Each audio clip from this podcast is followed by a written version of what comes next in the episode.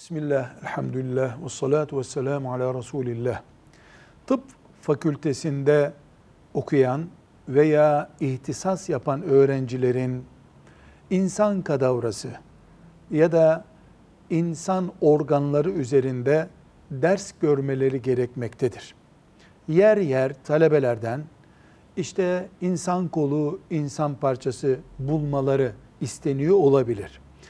Bu da talebelerin insan organı bulup hocalarının önüne ders yapacakları malzemeleri getirmeleri gibi bir ihtiyaç doğurur. Bizim şeriatımızda insan organı çöpe atılıyor olsa bile ticaretinin yapılması haramdır.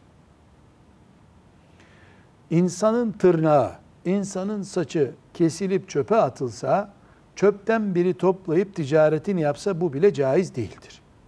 Tıp talebelerinin bu ihtiyaçlarını daha ticari olmayan yöntemlerle karşılamaları gerekir. Tıp talebelerine siz kadavra bulmayın, kadavrasız eğitim görün diyemeyiz.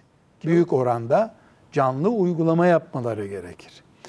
Bu ticaretin de haram olması, böyle bir zorunluluğun da ortaya çıkması neticesinde şunu söyleyebiliriz. Tıp talebeleri ticari olmayan yollarla bu ihtiyacı karşılamalıdırlar.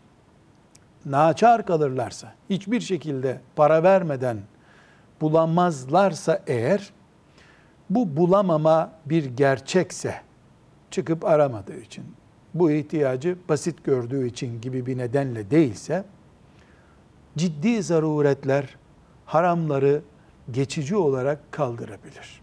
Velhamdülillahi Rabbil Alemin.